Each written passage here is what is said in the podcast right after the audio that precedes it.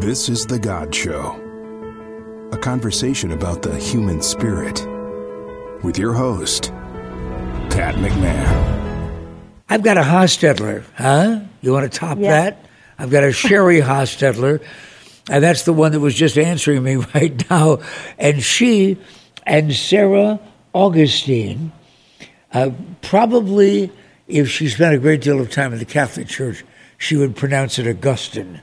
But it's Sherry Augustine who's off doing serious business, and Sheri Hostetler is here as our guest, yours and mine, to talk about the book So We and Our Children May Live, subtitled Following Jesus in Confronting the Climate Crisis. If you don't believe there is a climate crisis, you probably should stick around anyway, because even if you're listening in Manila uh, or Lisbon, wherever it is that you're listening in the world to the God Show right now, you're going to find this to be a very productive and fascinating conversation. Well, Sheri, the rest of that, of course, is up to you. So why don't you start by explaining the coalition to dismantle the doctrine of discovery? Yes, thank you. Thanks, Pat. I'd be happy to start that way.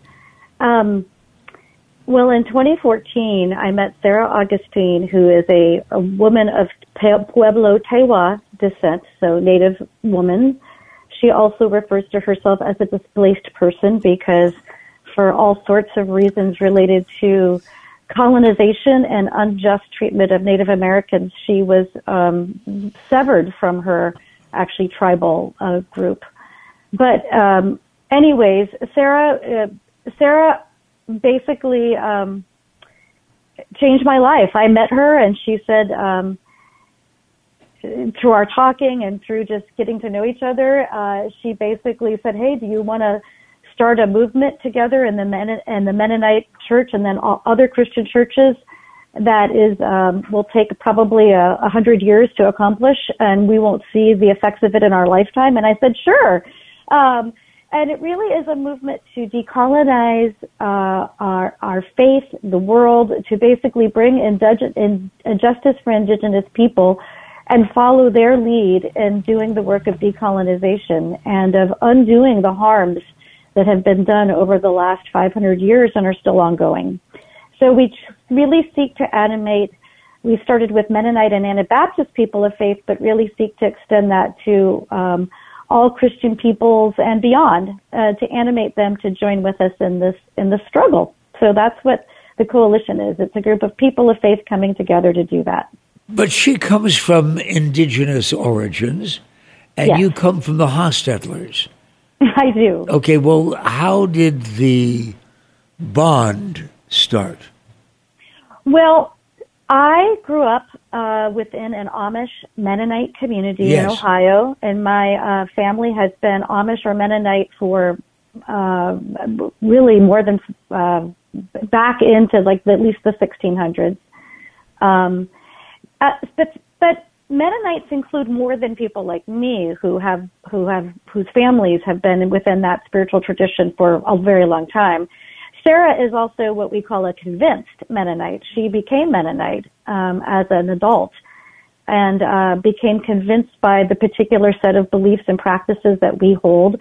So we met because we were both Mennonite, and um, I had never, yeah. So she actually, what happened is a mutual friend, Anita Amstutz, had been in a women doing theology conference that had been sponsored by the Mennonite Church.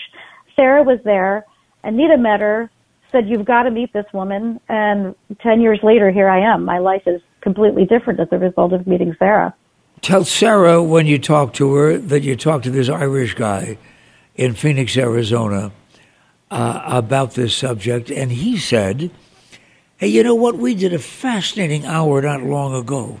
You can still find it on Google about the uh, Native American children." Oh, thank you so much for doing that. wound up in orphanages. And the woman, the guest, was Australian, which uh, actually was an area where this took place also, not just in the United States with uh, Native Americans, but Native Australian indigenous people there. Uh, also had the sin of those foster homes, those Yeah. uh, those terrible places where they were virtually imprisoned uh, Yeah. as children. And I know that you know about those. I just wanted to have you tell Sarah that we were extremely interested in that because, of course, also I'm surrounded by, I think, 22 different tribes here uh, Yeah. in Arizona. But the subtitle of your book, the title is So We and Our Children May Live, subtitled Following Jesus in Confronting the Climate Crisis. How is Jesus concerned, one way or the other, about the climate crisis? Well, we believe that Jesus came to bring shalom, or what I think of as holistic uh, abundance and well-being, to the whole world. Uh, people, I believe, creation. Um, I believe that Jesus' men- message, which is uh, he came to announce and enact what is called in the in the New Testament the kingdom of God. I like to call it the kingdom, K-I-N, dom of God. That's, I'm not the only person who does that. It's basically the, the, the, the, the community of creation and to live in right relationship with each other. And so climate change and I would say ecological degradation as a whole represents um, a wrong relationship. we have a wrong relationship with creation, and it is now producing consequences like climate change. That's the thing that's most in the news. But as you know from reading my book, it's it's more than just climate change. We really are facing breakdowns in ecological systems all around us and climate change is actually, we say in the book, only a symptom of this bigger of this bigger crisis. But since you took the liberty of splitting the the word kingdom into two syllables, uh, the king part, I suppose most of us can understand. But have we just simply been dumb, or is it because of the temptation of wealth that we've gotten to the position that we're in? Oh wow, that is a really complicated question. But in short, I would actually say yes, um, because what the problem is, as we talk about this in our book, and, and, and just to be clear, I am a pastor of a Mennonite church, but I'm also uh, used to be a journalist, and I'm um, I was a researcher, and so what I'm doing. Hold it, hold it, just a Yes? second. You Yes? use the J word, and I want to know where it is that you professionally practice journalism. I mean, after Well- you're on the radio now. I started out in newspapers. So I worked for actually um, a, a small weekly and a small daily newspaper in Ohio, where I'm from. Yeah. Did that for a while, and then I actually, be, not because I wanted to, but because it's where I found a job, I started getting into medical journalism, and I did that for a few years. Um, and then I eventually I kind of had this spiritual awakening, uh, reawakening, I guess I would say, and decided I really wanted to go uh, to seminary and study theology. And that kind of started taking me out of the world of journalism. But I've been a writer and an editor my entire life. Well, and everybody listening right now, the show's been on for something like 24 years, uh, and it does have a, a pretty loyal audience. They want to know who it is that we bring into their homes and their cars. Uh, that's one of the reasons why I want to ask you if your focus on the environment generally does it begin with your Mennonite and Amish background? Well, it's interesting you asked that question because I just asked somebody that question yesterday, and what that person said to me was, it starts with the land. And I think, now that's not true for everybody. Everybody has different avenues into environmental work, but for me, it did really begin with the land. I grew up in a, what I think of as a little corner of Eden. Um, it was an Amish Mennonite farming community. Um, you know, as you know, Amish don't use fossil fuels in their house or their, well, they don't, they often don't. They use horses. Did you ride? Did you ride in carriages when you went to church on Sunday? No, I grew up Mennonite, so two generations, um, three generations ago, my family was Amish, but then they slowly started becoming more acculturated, more less less Amish, more assimilated, I guess you could say, to mainstream society. By the time I grew up, I mean we were we lived more simply, I would say, than a lot of people did, but we we we drove.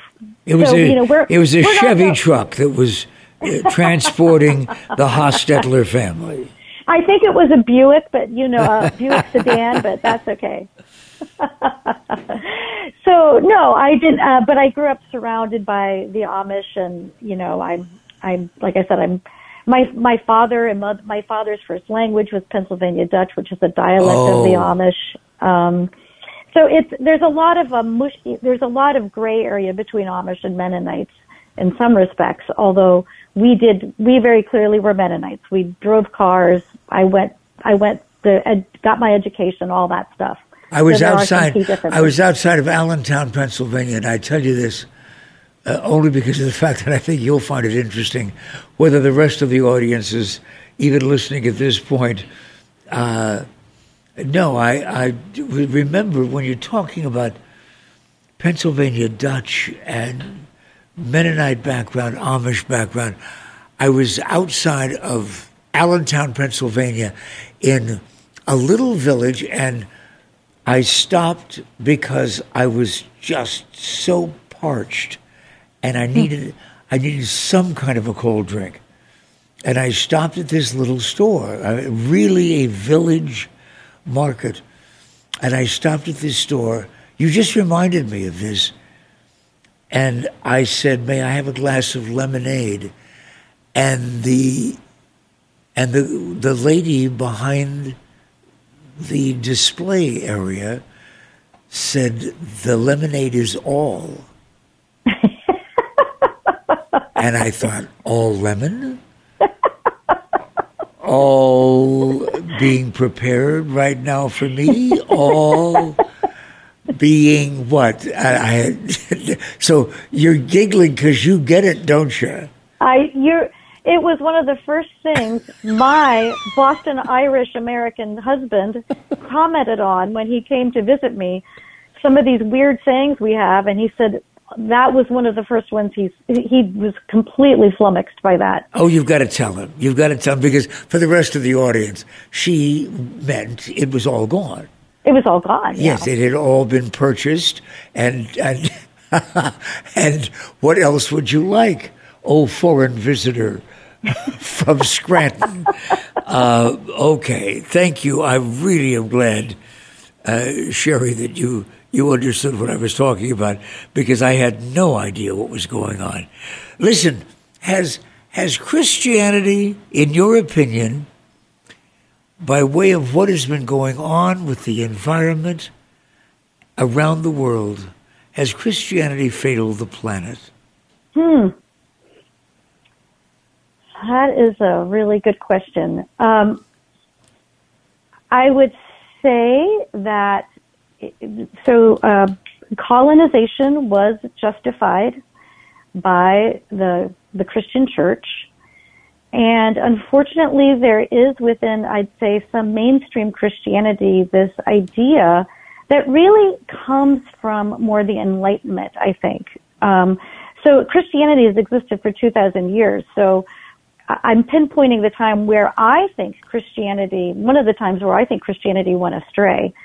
So with the Enlightenment, with the Enlightenment, Christianity did develop this idea of we are to have dominion over the earth and um, you know, we basically can use nature for our purposes. Um, it's, it's, it's, it's, it's, I think alongside Enlightenment thought and the scientific thought, it, this idea developed that it, nature is a resource for us to use rather than a more indigenous idea of nature as relative.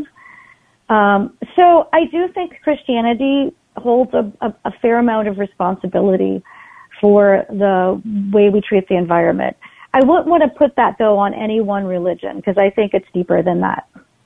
But do you think that that religion in general, though, uses what you and Sarah call the dominant part of our population?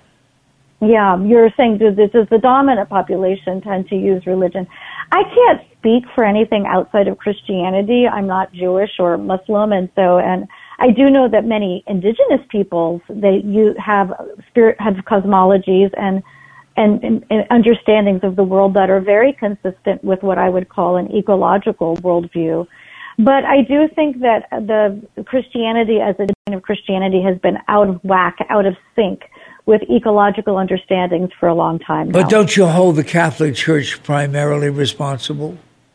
Um, yeah, I don't really. I mean, they. Uh, it was like I, I, I don't. No, I don't hold the Catholic Church primarily responsible. I think all of what we call Christendom now uh, participated in that. Are you optimistic at all that it's not already too late? I, I really, in reading the book, would read page after page, and then it seemed if it was doom around the corner, and then all of a sudden, when I got around the next corner in your book, it seemed there was hope.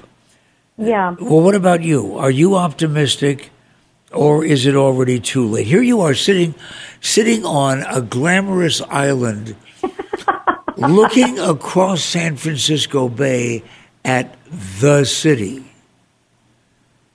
And Well, t- that's great life. Well, just to be clear, that view is about 20 minutes away from me, but you're right. I could be there in 20 minutes and seeing that. It's beautiful. I am, um, so I think the question I have is too late for what? Um, I think that the, this, this, this growth oriented economy we have that has to grow in order to survive and, and be healthy and not go into recessions and depression is ruining the planet we can't keep growing. We can't keep consuming resources. We can't keep polluting the earth at the rate we are because basically it's time to, the, the earth is saying, I've had enough. I can't do this anymore. I can't keep, I, I, it's, it's too much. We're consuming and polluting too much. Um, so I do think it's too late for this, this economy and society that we have built around perpetual growth and ever increasing levels of consumption and extraction from the earth. I do not think it's too late at all for a, a life-sustaining uh, civilization and way of being to come in, way of life to come into being. Now, am I hope? I'm hopeful because I actually believe that we're not going to have a choice. I think we're going to have to choose this because we are we we are at a place where we have reached the limits to growth and we're going to have to choose it. Now, I I do know that getting there to be hard, and I that it is.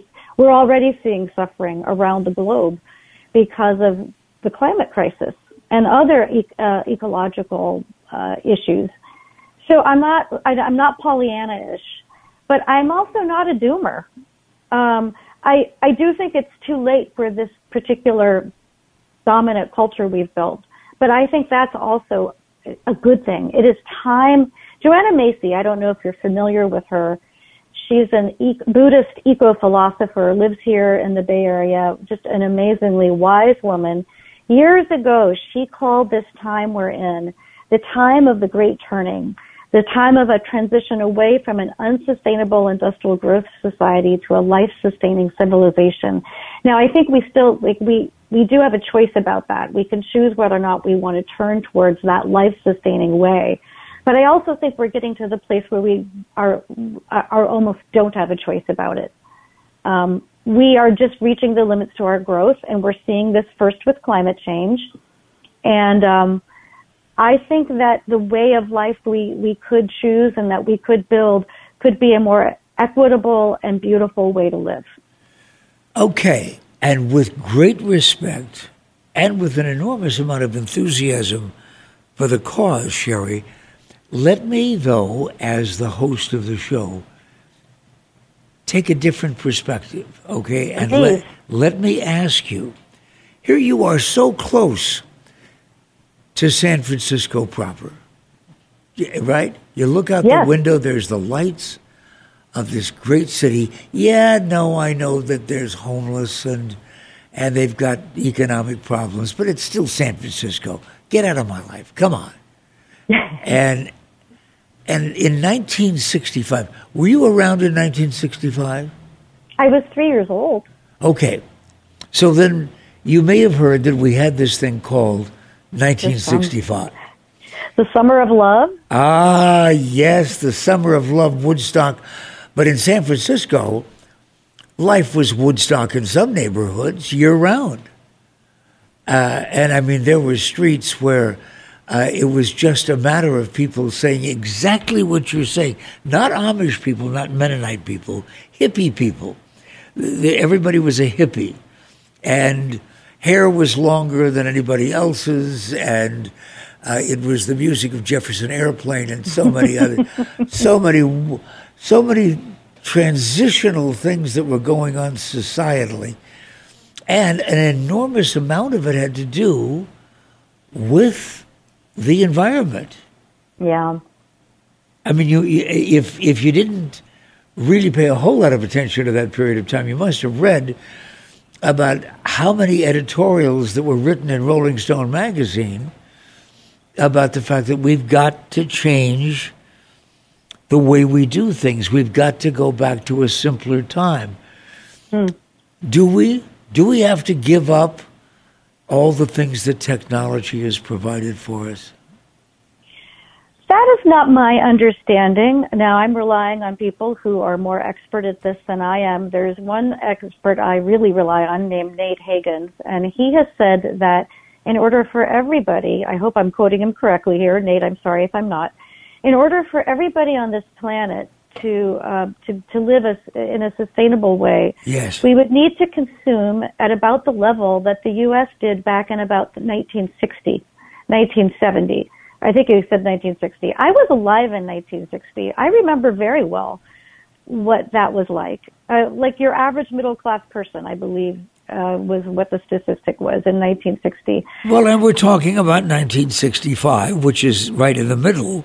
Yeah, uh, you're right. It is. So Yes, I do, and I also think that there is. Uh, I don't think we're talking about you know going back to the Stone Age here, but we are going to have to decrease our levels of energy consumption and resource consumption. And um, I think that you know one of the things Nate Hagen says, but we know this. Anybody who's got a spiritual or religious orientation toward life, toward life knows this. You know, name the the top five things in your life, experiences in your life I think most of us would talk, or, or, or, the things that bring us the most joy. Most of us are going to talk about our friendships. We're going to go talk about walks in nature. We're going to talk about our children. We're going to talk about, you know, sharing um, a meal with friends. Um, all of the things we actually value the most are um, um, are, not things that that we have you either that have been brought about by our wealth necessarily. They're relationships. They're the beauty of nature they're holding a grandchild for the first time. Um, these are the things that actually bring us joy. And yet we're in this consumerist, industrial consumerist model that keeps taking us away from the things that actually bring us the most most joy. How would you how would you feel though, Sheri Hostetler, co-author of "So We and Our Children May Live," with her associate Sarah Augustine. How would you feel? And would it be forgivable? Yeah, let me say that. Would it be forgivable if you heard that one of the listeners right now responded to your question about that most fond memory? Hmm. If that person said, Oh man, it was when I got my first Hummer huge van, and I went across the country at 11 miles an hour. And you know, I am not saying those people don't exist. I and you know, are I, they are they if, evil people? Oh no, I don't. No, I don't think that's a no. I, I, I, I don't think that is where the majority of the people find their greatest joy, but there may be people so uh, I don't consider them evil. You know, what I like about talking to you is, is you seem as if you're devoted to the cause, but you don't think that the other folks uh, must be thrown in a well. Well, no, because I don't actually think this is about evil people. I think we've set up a system, and I don't even I, I, that that uh, we've set up a system that is about maximizing profits for for individuals and, and companies. Capitalism. And it it is yes, and uh, while there have been good things that have, uh, I'm not one of those people that says there have been no good things that have come from that we are at the point where this perpetual growth machine that we started off on, I don't think anybody set off, you know, saying, hey, let's come up with an economy that's basically going to exploit workers and ruin the, env- well, that's actually debatable, but anyways, or at least ruin the environment. Um, nobody, this is a system that we came up with that started on its own. The machine started rolling. And now we're, it's like you're on a, it's like you're on a, uh, you know, actually a metaphor someone used recently that I really loved was it's like you're um they were saying like this system that we're involved in this perpetual growth system it's like you're in a car and there's a driver driving it. Or no I take that back. They said it's not like there's a driver driving it. You realize like who's driving this car? Why are we about ready to go off a cliff? What's going on? And then you look up and realize there is no driver in the car. It's a driverless car. This is a system that we've constructed Apartheid was a system we constructed. Chattel slavery was a system we constructed. We can undo these systems are made in, in historical time and they can be unmade in historical time. I don't think that people set off trying to do bad things, but we do have a, a system that is bringing about uh, is is making it impossible for life to survive on this planet. Is Wall so, Street at fault for the condition of the planet?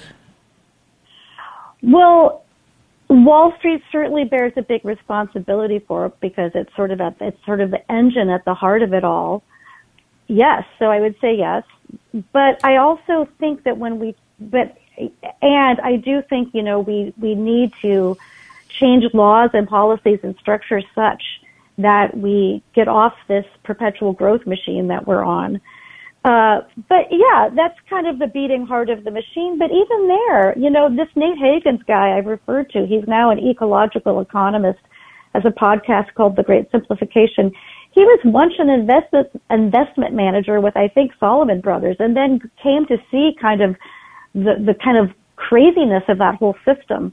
But he doesn't demonize actually his uh, his his friends who are still on Wall Street I think he thinks that they're kind of stuck in a system and don't actually really see what's going on. And his whole podcast is about waking people up to what's going on, which is actually the same reason Sarah and I wrote this book. Sheri Hostetler and Sarah Augustine wrote this book so we and our children may live. Here's something that I didn't find in the book, and I hope that you'll be able to tell me live on The God Show. Is there a society anywhere on the planet doing it right? Well, I would say that, um, you know, um, as one author, Joe Brewer, said, um, not every culture has been sustainable, but the sustainable cultures we have are have been indigenous. Um, so, oh. and there have and there have been large indigenous, quote unquote, well, not quote unquote, civilizations that existed uh, in years gone by. You know, we do have some countries that are um, coming close to um, closer than the United States is to living within uh, ecological boundaries while also um, seeing to the well-being of all of its citizens. Costa Rica is one that comes close to that. Oh. There's a handful of other countries that come close to that. Um, but uh, uh, that is a concept I really love. It actually is a concept that comes from the this uh, British economist named Kate Raworth. She has a book called Doughnut Economics. I really recommend it to people. And she says an economist talking about how do we live with, within the ecological boundaries of the planet while attending to the well-being of all people. Um, and she's asserting that there is this sweet spot in which we can do those things. Ever been to and Costa Rica? I have never been to Costa Rica, but oh, really want to go oh, there. Let me tell you, you and your husband and Patrick, if he likes to pay his own way, the, your son is old enough now that he can kick in with a few bucks. but you go there and you you really find yourself astounded not only at the remarkable natural beauty uh, of the place, but also the attention that the citizens pay, the citizens, including their children, the attention that they pay to the rivers and the streams mm. and the forests, uh, and, and delightedly share with you all of the information that they've acquired and excitedly telling you, and did you know this? And take a look at that tree filled with parrots. And, uh, they're so proud of the naturalness of the beauty uh, that they have. I was left with that and can't wait to get back. Mm, I, it sounds it sounds wonderful. Your co-author and indigenous peoples uh, that uh, that she makes a, uh, a point of being close to philosophically. Are, are those the folks with the answers? Not just your co author, oh, who is from what people? Uh, the Tewa, who are yes. Pueblo people uh, in New Mexico. And there, know, are there philosophies, though, the indigenous people in general, are their philosophies the ones that we should incorporate into our lives? Well, what we, I like that you said in general because you can no more make a, a, general statement in some ways about all indigenous peoples. There's, there's many, there's thousands of different people groups across the globe. Uh, I mean, even Mennonites who are a very small denomination can't, don't all agree on everything. But having said that, there is within uh, indigenous cultures, especially ones that are, have still been able to practice their indigenous ways, their traditional ways, a wealth of wisdom about what it means to live in right relationship and to live sustainably. And so in our book, we are really calling on um, uh, people to turn to indigenous thought leaders, and there's so many who are who have wisdom that is rooted in you know their their their own cultural knowledge that has been around for millennia that we uh, we can really learn from. So we are blessed. We are blessed to have uh, people with this kind of understanding and wisdom in our midst, and we absolutely believe that we need to turn to their wisdom and uh, indigenous thought leaders and follow the leadership of indigenous people in learning what it means to be land and water protectors and in learning what it means to be in right relationship with the earth and to live that way. Okay, class, stand by now, please. I hope that you're prepared. Uh, pick up your pencils. Make sure that you have a clean legal pad in front of you.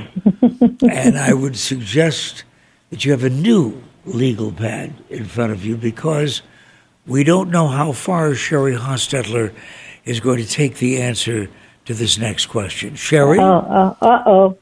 What are the nine planetary boundaries? Oh, okay. I'm I am um, going to cheat by uh, looking it up in my book.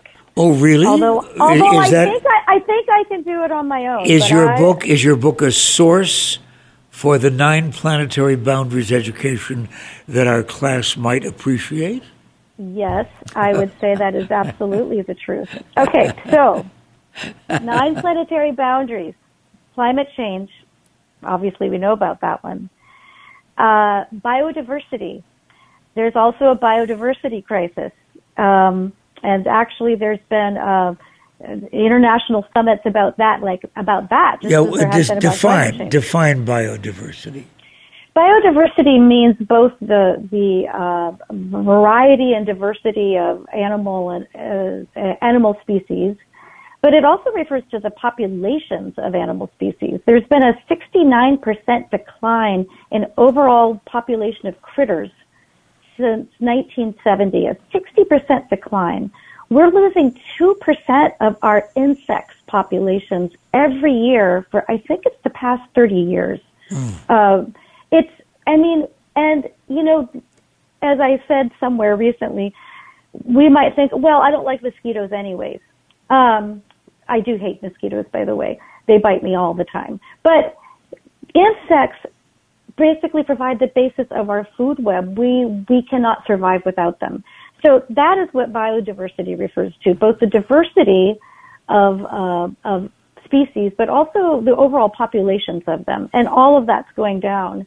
And okay. Um, and yeah, and the scientists who came up with the planetary boundaries concept said of these nine planetary boundaries, the two most core ones are biodiversity integrity, they call it, and climate change. And what are and the we're rest doing of them? very poorly. What are the rest? The last is okay. There's one called land system change, which just means that we are converting wild lands into lands meant for human that are used for human development.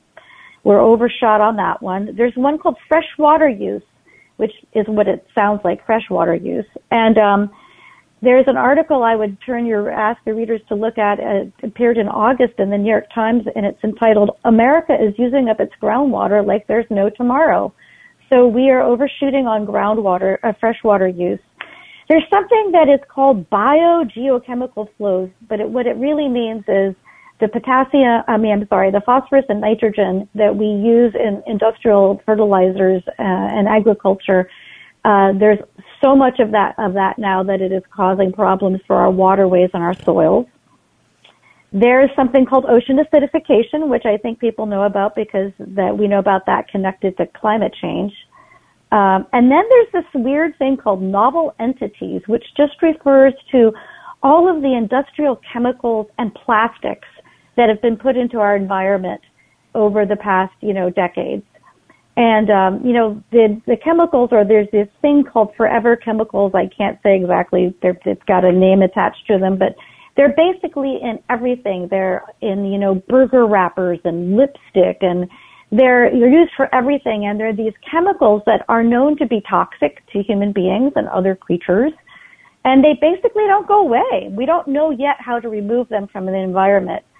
So, and those are the six, if I'm not mistaken, those are the six planetary boundaries that we are, we've gone over the boundary that's considered a safe and acceptable zone by scientists who study this. What happened to the other three? You wrote about nine.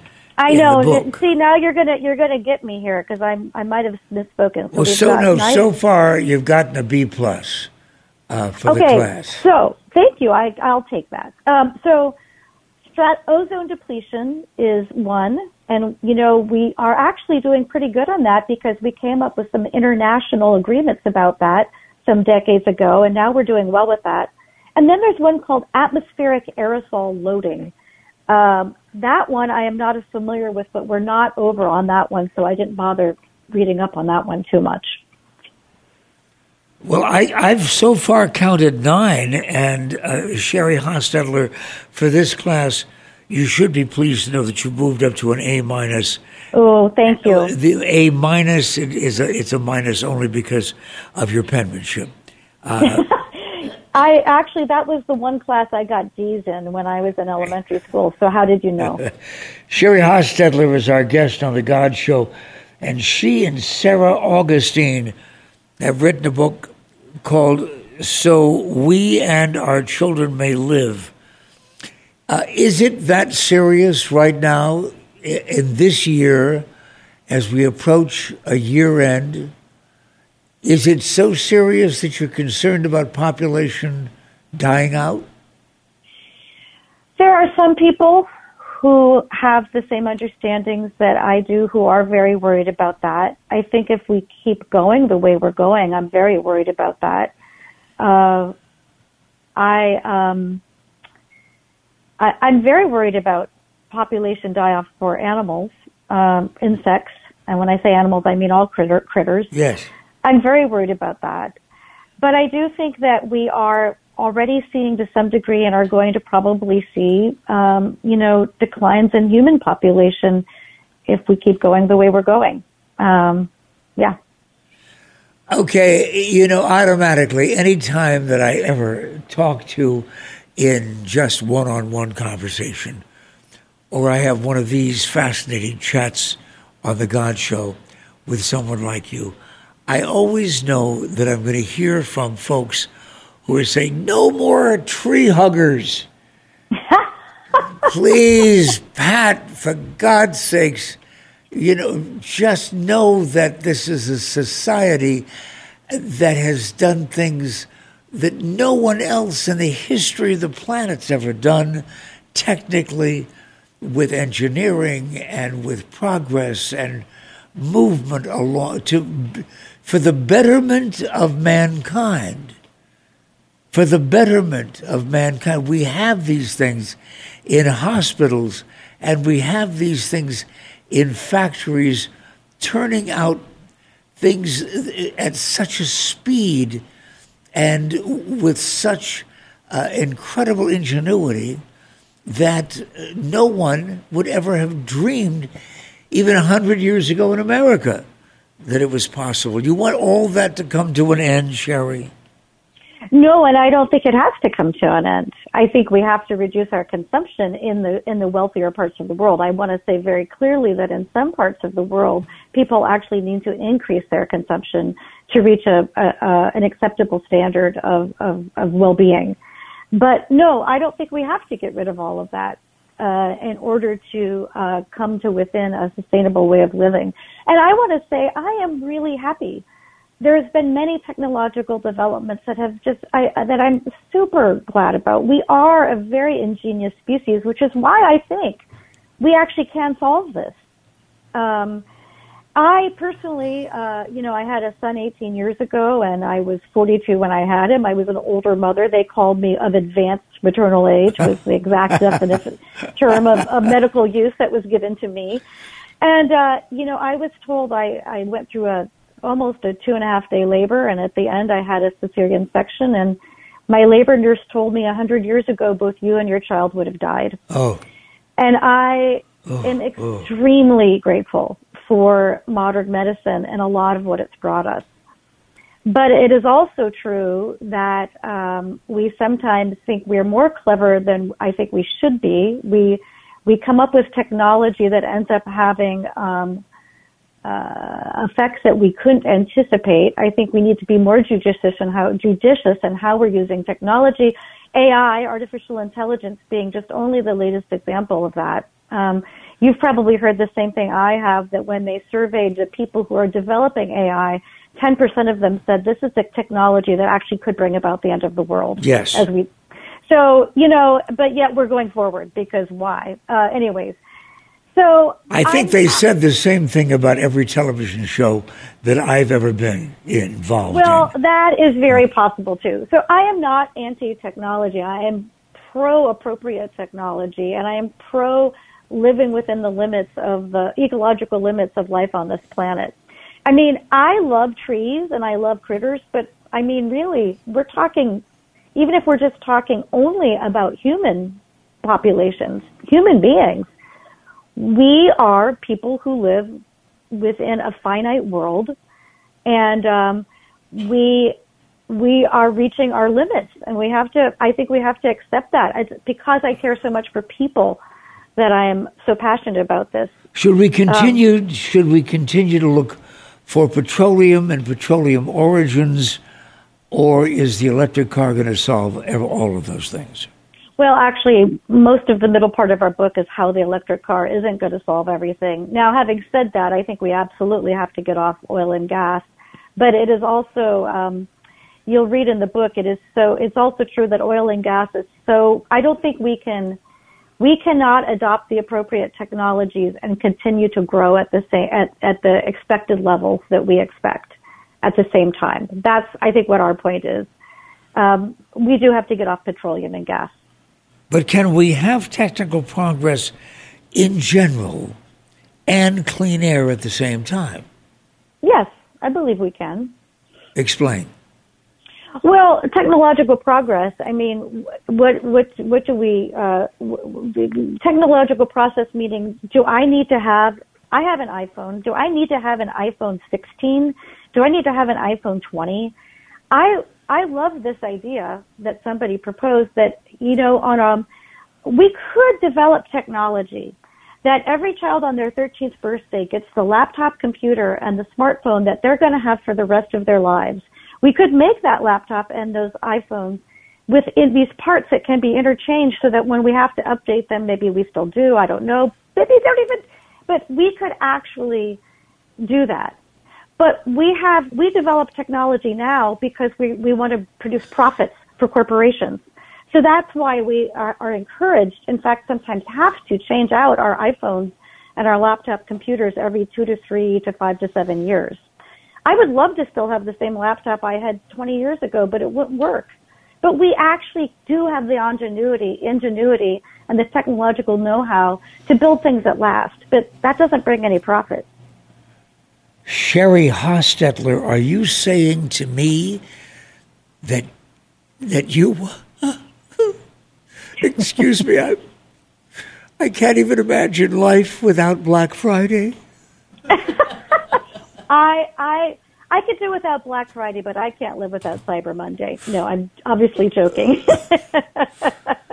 no, but there are people right now who are saying, "Hey, McMahon has got a communist on the on the radio uh, wants to do away with the whole profit motive uh, and the whole idea of uh, not only building great new things, but of building greater, newer things next year.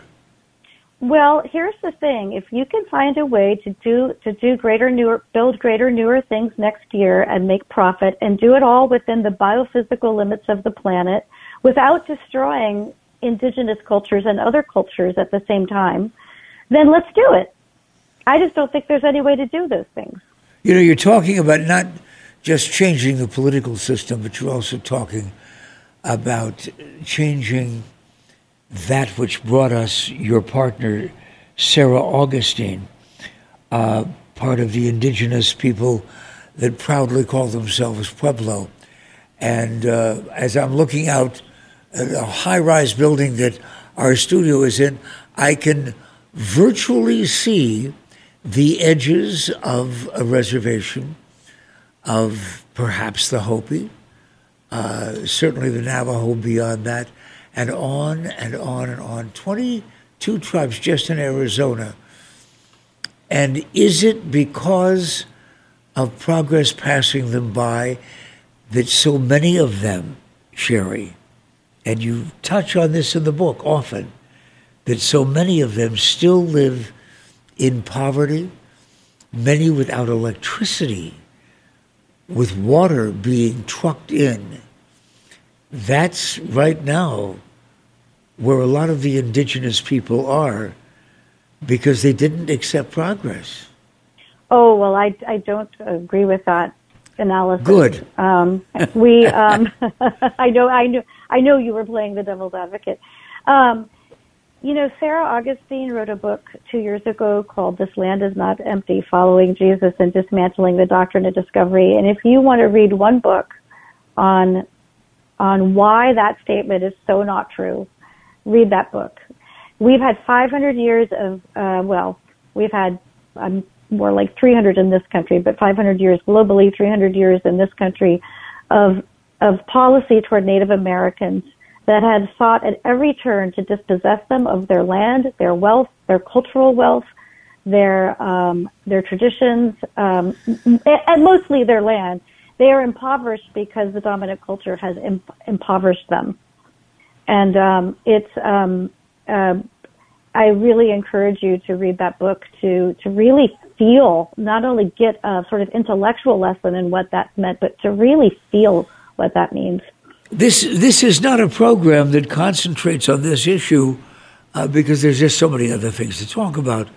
Uh, all of them hopefully important, but it, coincidentally, last week I had a member of the Seneca Nation on. Yeah. Talking about exactly that and what has been going on culturally, economically, and so on. And I asked him if part of it is because of the absence of national leadership the part of Native Americans. I think that there are more Filipino leaders in America than there are Native American leaders that really go out and kick butt. Uh, I'm talking with the Martin Luther King Juniors. And uh, uh, so many nations, so many peoples, so many nationalities have that one, two, three leader. And did you ever ask Sarah who it is that speaks for Native Americans, all indigenous people in Washington? It's interesting because Native American, no, I haven't. And I will say that what, what Sarah has said to me is that um, Native Americans are a, a small part of the population. I don't have the statistic right in my head, but it's a very, it's a small part of the population. They are the most impoverished, um, uh, have the worst health uh, health outcomes of of any different of any of those kinds of groups in the country. Um, they are as she will say, so many Native Americans are just struggling to survive and get by. And so a lot of times we, uh, in the church, when we work in the Mennonite church, so many people want to have an indigenous person come and speak. But as Sarah has said, so many indigenous people she knows is, are just trying to like keep um, heart and soul and body together and to keep their cult, their own culture intact. They don't have the uh, uh, so it's really um, hard, especially in the churches, I would say, to just keep on finding all these indigenous people to come do, come talk to me, come talk to me, come do this, come do this. Now, having said that, there are some incredible, amazing indigenous leaders. Please don't hear me as saying that. But I would also say that there, there's also just that reality. The sec- other reality I want to name is that um, there's um, you know, there's something like I should know this off the top of my head, but I don't. There are something like several hundred tribal nations in this in this in within within what we'll call this country or Turtle Island. Yes. Um, and each of those people has their own language, their own language, their own ways of doing things, their own profound culture. They are each sovereign nations. So to ask one person to speak for all of them, I don't know. It's it's um, it's it it, it they they are very proud people and they know how to speak for themselves. Each of those groups do. Now, having said that, I hear what you're asking. You're asking for the galvanizing person who can kind of come together and just really bring attention to this. Yes, and, to uh, get to get Washington to listen. Yeah. Well, I would say Native people have been doing that for a very, very, very long time, and I think that Native people um, um, have, I, just would say it's we who have not been listening. All right. Sheri, this is the moment. This is it. Uh, usually on higher budget shows, there's a drum roll at this time, but we couldn't afford that. so this is the moment, Sheri, when you, wrapping this up, in two minutes, I'm giving you the opportunity right now to tell the world what it is that would be an ideal political and economic system to fulfill the needs that you're talking about in your book, so we and our children may live. Sheri, you're on. You will not like my answer. I am one person. This is what we actually say in our book. Sarah and I say this. We are two people. We don't possibly have the ingenuity and the know-how and the, the, the, the smarts to tell you what that system is. That is something that we are going to need to come up with together. And that is something that we need to join together in community to to imagine and bring into being. Now there's we we're starting with a, a toy kit. There's a lot of ideas out there. There's already uh, economic ideas and practice out there that we can use in the toolkit. So it's not like we're starting from scratch.